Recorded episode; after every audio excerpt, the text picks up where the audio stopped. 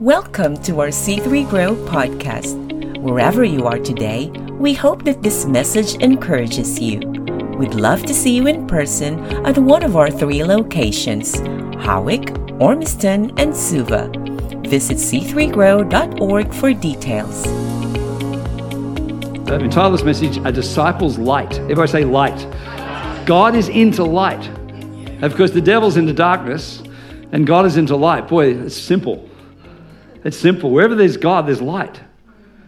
There is no shade of darkness in him. I love that. Wherever God is, there is light.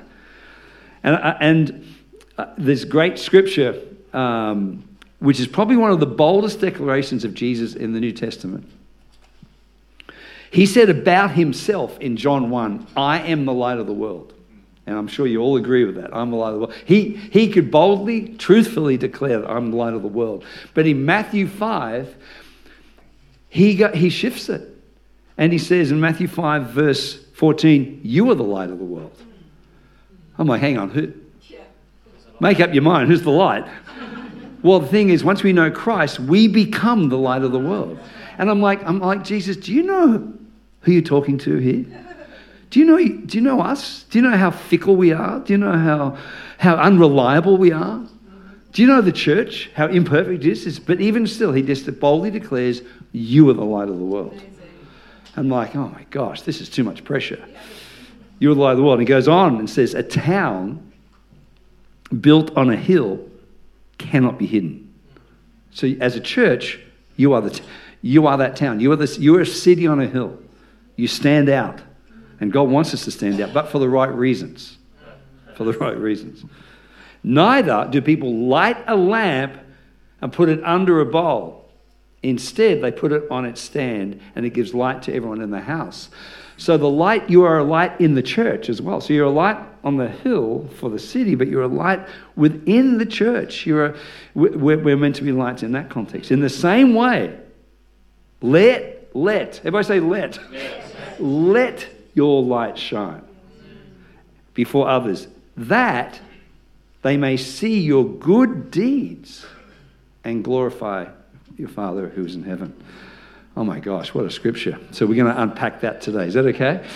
So light, light, so the thing is, okay, that's, I'm sure you all believe that. I believe that. I agree with that. But my question is, as you look at that scripture, is okay, if we're light, how do we become light? How, how do we live out that light? What is that? Let's, so we have to take it from the ethereal, from the theoretical, from the theological into the practical. What is light? What does it mean for a disciple or a believer to be light? Okay, three, thing, three simple things this morning. Number one, light is salvation. Number two, I'm going to give you all the points at once. Number two, light is revelation. So it doesn't just stay at salvation level, it's revelation. And number three, light is lifestyle.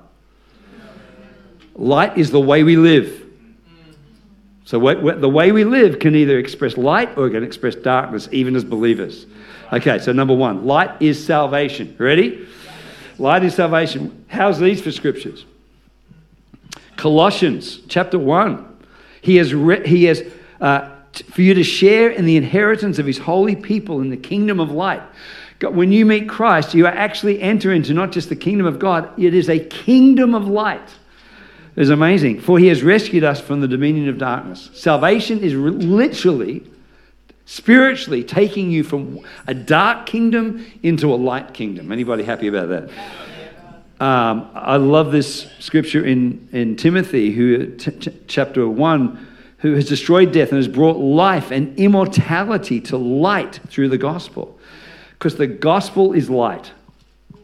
The gospel is light. And of course, 2 Corinthians 3:16 says, whenever anyone turns to the Lord, the veil is taken away. And when you come to Christ, see, before coming to Christ, there's a veil, there's a block. There's a thing you can't, if Christ is light, and as we look at his image, we are then conformed into that image. But prior to coming to Christ, you can't see that image. All we look at is life and problems and issues and darkness, what have you. But when anyone, I love the scripture, it says, whenever anyone, when? Whenever, who? Anyone. I love that. Turns to the Lord. You don't have to just, it's just a turn. It's just a little, just a little tilt. Just turn to the Lord. The veil is taken away at that exact moment. Years ago, 1978, I wasn't a Christian at the beginning of 70, 1978. My sister, who's eight years older than me, who was a hippie in 60s, traveled the world experimenting with everything possible, came back from one of her sojourns and said, I've found Jesus. I'm like, I said, all right. I thought it was just another one of her trips, another one of her things. I said, yeah, all right, whatever. She said, no, I have. It's real. It's genuine. And I saw the genuine change happen in her, which hadn't happened through all her other journeys. And she invited me to a meeting in Sydney, in the, in, in the middle of Sydney, in Sydney Town Hall. And it was a, the preacher was a born again, spirit filled Catholic priest who was a Jesuit. Now, I anybody's, I was raised Catholic, so Jesuits are the guys that wear those brown habits and, and, and the hood, you know, the hood thing. Look, and I come from a Star Wars generation. and I was, ex- I was expecting him to turn around and see two red dots right here, you know. But no, just normal eyes. But anyway, he, he started preaching about the love of Jesus. That's all I remember, just the love of Jesus. And I'm like, I'm like, something got me. My sister, halfway through the meeting, she didn't even wait till the end when you're meant to wait till the end, you know. But halfway through the meeting says, and she didn't say, you know, do you believe? She said, what do you think? I'm like, I'm in. I'm in. It's like instantly the veil was taken away. I believed. And it was like light entered my heart. And I'm like, this, this is amazing. Now, I'd raised in a, in a religious background, what have you, and I knew about God. But at that moment, something light entered my heart, and faith immediately came into my spirit. Gospel is light. For some of you this morning, maybe that's never happened. Maybe, hopefully, I'm believing as I'm speaking that maybe just a glimmer, just a glimpse of light can enter into your heart. Light is revelation. Light is revelation. So, light, if the gospel is light, the gospel also brings light. It, it, it, shines light. So, it's if, if coming to Christ is light in your spirit, your spirit needs saving, but your soul needs restoring. So, when we come to Christ, light comes. But then light begins to shine into our soul, into areas that God wants to help. Because salvation isn't the end of the story, it's the beginning of the story. It's the beginning of the restoration. It's, and God says, Great, now I've got the light in. Let me get it real in. Let, let, me, let me begin to shine. And he, I love it. He does it gradually, He does it incrementally, He does it gently, He does it kindly. God begins to shine his light into certain areas of our lives. And that's called transformation and begins to do this. There's so many things. I love Ephesians 1 says, I pray that the eyes of your heart may be enlightened. And of course, that we may know him better. Uh, there's a great book, uh, Philip Yancey is a wonderful Christian author, wrote a book called Where the Light Fell. Where the Light Fell. And this scripture in Acts 12 is the story of Peter in jail. He's in this dark prison. And it says, Suddenly, an angel of the Lord appeared, and a light shone in the cell. What God does, He begins to shine light in, our, in the darkest areas of our life. In fact, the darker the area, the more the light shines in that space. God doesn't shine light in your light areas, He shines light in your dark areas. He doesn't need it in your light areas, He needs it in the dark areas. It's in your seasons of dark. My question to you today is what is your prison? Peter was in a prison. He shines light in the prison. Where are you most imprisoned? And every one of us, right now, every single one of us have some version of prison. That may be doubt, fear, anxiety, confusion, debt, illness, family conflict, identity struggles. God wants to shine His beautiful, gracious, healing, restorative light. Guess where? Into that space. It's interesting that it says the word of God is a lamp and a light. God's word, usually it's, it's usually through the word of God that it happens. I love the scripture in Isaiah 45. It says, I will give you treasures hidden in darkness. It's in your darkest place that God wants to give, help you find the greatest treasures, the greatest breakthroughs.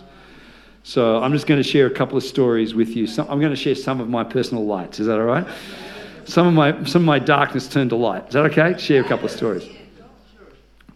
So years ago, uh, early days of the church, I think, and Josh was only like maybe three months old, and we drove home from church.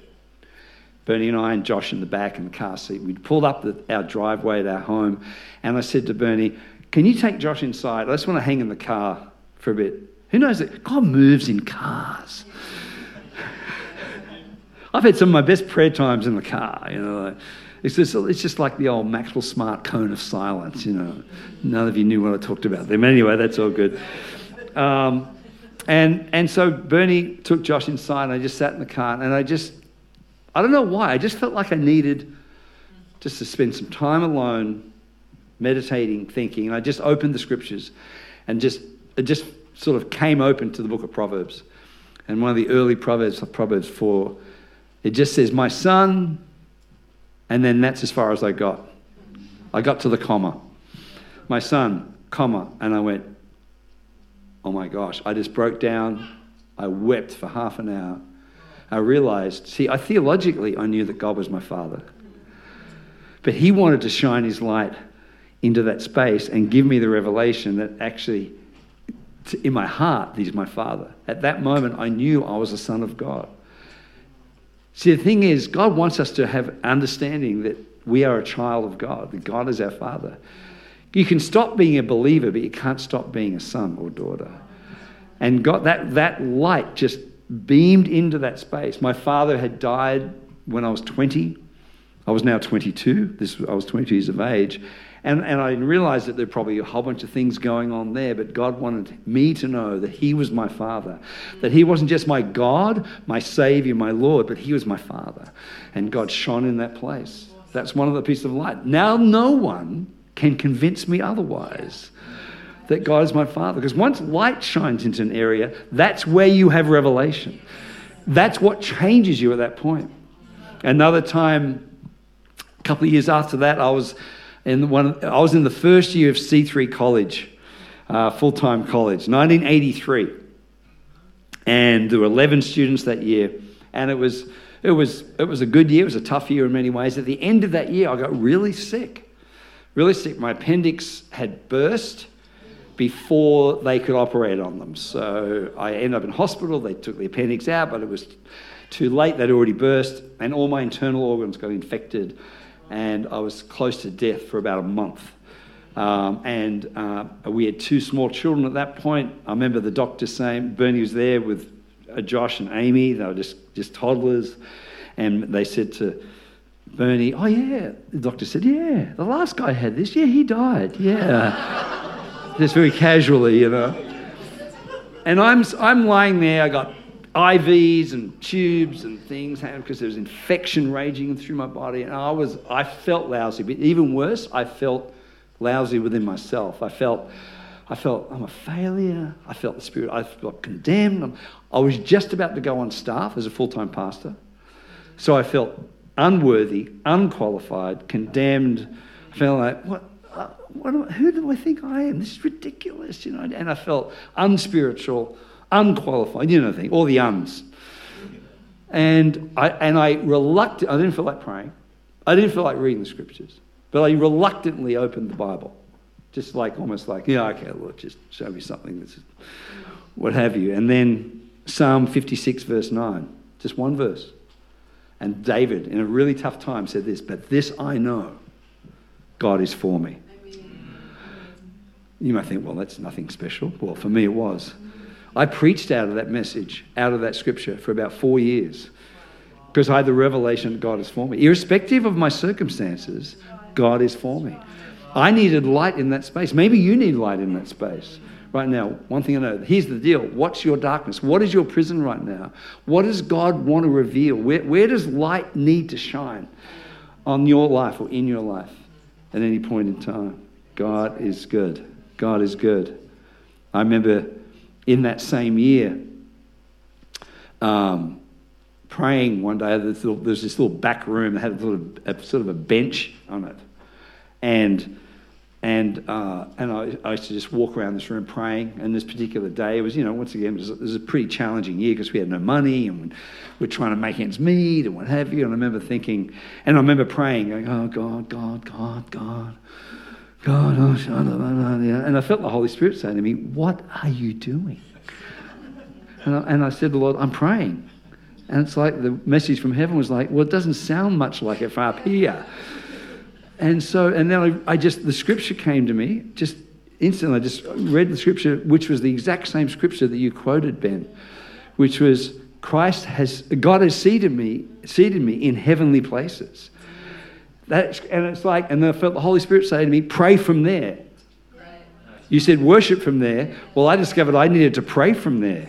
And so I got, I got, a, I got a bench. I can't, I can't find something to, I can't get up on here. Can I get up on here? Am I allowed up on here? No, I'm like, I'll get up on here. And, and, and I felt like God said, get up on the bench. And now, and gave me that scripture and said, pray from that position. Pray from a position of height and elevation and authority. Pray from above your problems, not underneath your problems. And so recognize, okay, light needed to come into that space that I, God wanted to give me a sense of my authority in Christ, which is, God is good, isn't it? God is good. So, so light is revelation. Light is salvation. Light is revelation. Number three, light is lifestyle. So the gospel is light, the gospel brings light, but here's the deal the gospel spreads light. It spreads light through us.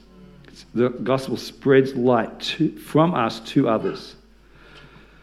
I love this quote by Eric Geiger. He says this As God's people, they would strive to live according to the image of God, and in doing so, bring light and life to those around them in kindness, justice, and goodness. The gospel in the church means that it spreads light. The world's looking at the church. And of course, as we live, the way we live will determine whether we actually represent the gospel, represent that light, or we don't. Is some of the great pressure on us as believers, but I believe it's a good pressure. I remember the world is in a dark place. I remember last time I was in New Zealand, I was staying in a hotel this just a few months ago. I was on a running machine. and You know, have the, they have the, the uh, TV screens in front of you, typically with the news playing. And um, this is before a meeting. I'm running. I'm like, and the more I watched this news program, the more depressed I got. And the more I think I slowed down running. I'm like, it was just one problem after another banking crisis, climate crisis, education crisis. And that was just in Auckland. the world's a mess. The world's a mess. It's, it's in darkness, what have you, but it's now time for the church to shine. And not necessarily in those, in, in those spaces, but as we live a certain way, then people will be attracted to the light that's in the community that's in this place. Who believes that, anyone? I love this, the scripture in Ephesians. It says, live as children of light. I love that. Live. Everybody say live. live. it's not just believe as or pray as, live as. Live as children of light. What does that look like? Well, here's one scripture, which I, I don't like the scripture. I'm going to read the scripture, but I don't like it. Why? Because it's too challenging. Philippians 2 says this. You ready? Do everything. Everybody say everything. everything. Do everything without grumbling or arguing. How are we doing so far? Who failed this morning? You're nodding? I did. I failed. I failed. Do everything without grumbling or complaining. What's this? So that. Everybody say, so that. so he joins the imperative with a reason so that, what's this? You may become blameless and pure. Children of God, watch this, without fault in a warped and crooked generation. Sounds pretty familiar, doesn't it? Like right now. Then you will shine like shine among them like stars in the sky. Oh my gosh. I thought living like a, like a light as a believer was like living in this place of incredible high faith where I'm, I'm literally floating three feet off the ground and everything I pray for just gets happened and I shuck up a shakabalanda my way through every street. No, it's just, just don't, don't complain or argue. just don't complain or argue and you'll shine like stars. Why? Because it's so different. That's all God's looking for. It's, you stand out by our approach to life, our approach to people. I remember um, years ago we were visit, visiting New York after we'd left New York, visiting back, and I rented a car online a month in advance. Gave them plenty of warning. Went to pick up the car this particular morning, and I walked into the rental office and I wasn't even in the, I was just at the door walking in, and the uh, young lady who's, who's the administrator there, manager there, saw me and says, This is exactly what she said. Hey, baby, I got no cars. I'm like, Are you talking to me? Like, yeah, it just shouted out, Hey, baby, it's real New York, you know. Every time in New York, you have to have a New York experience. And it happens easily, you know, naturally. You know. Hey, baby, I got no cars. And, and I'm like, okay. And, she, and then I walked closer to the counter and she said, well, actually, there's some flood in South Carolina and all the cars have gone down there. Nobody's got the cars. Well, there were about eight people in the, in the office, all who got the same message that I did. They were fuming. They were furious. and, and every like 60 seconds, one of them get up there and just abuse her and just just absolutely tear strips off her and how dare you? And of course, she had nothing to do with it. She's got, it's not her fault. And so I said, okay. I mean, I was upset, but I didn't say anything. I just said, okay, all right, well, how long do you think it'll take for something to get started? Said, I'm not sure. I'm like, okay. I said, I'll just wait. I'll just wait. So maybe every 20 minutes or so, I would walk up and say, hey, how's it going? Any, any like, how are you doing? You doing okay? And she said, yeah, whatever. And then, then some other person come up. I saw these two guys just absolutely tear strips off her and just demean her and demolish her with her, their words. And I come up and go, hey, doing? Any cars? And how you doing? And, and after about another maybe half an hour, she goes. so I go up to the counter. She says, I've got you a car.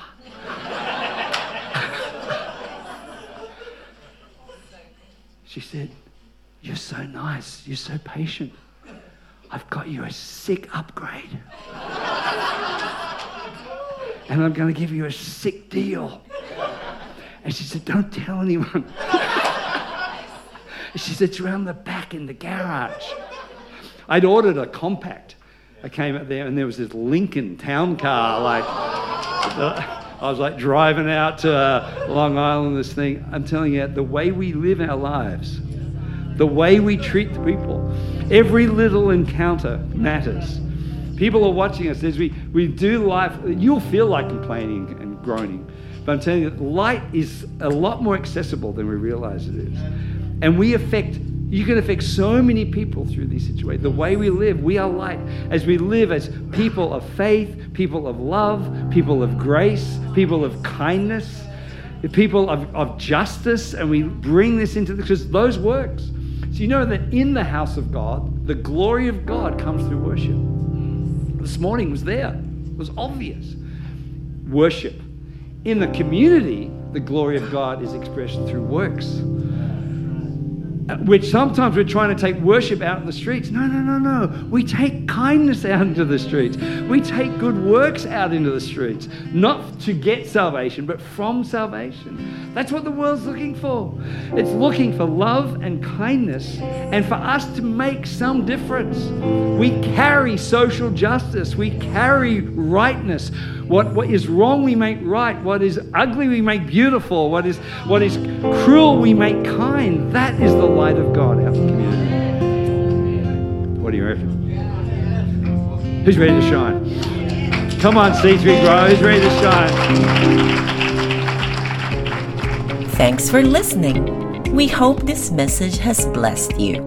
For more information about our church, you can find us online at c3grow.org.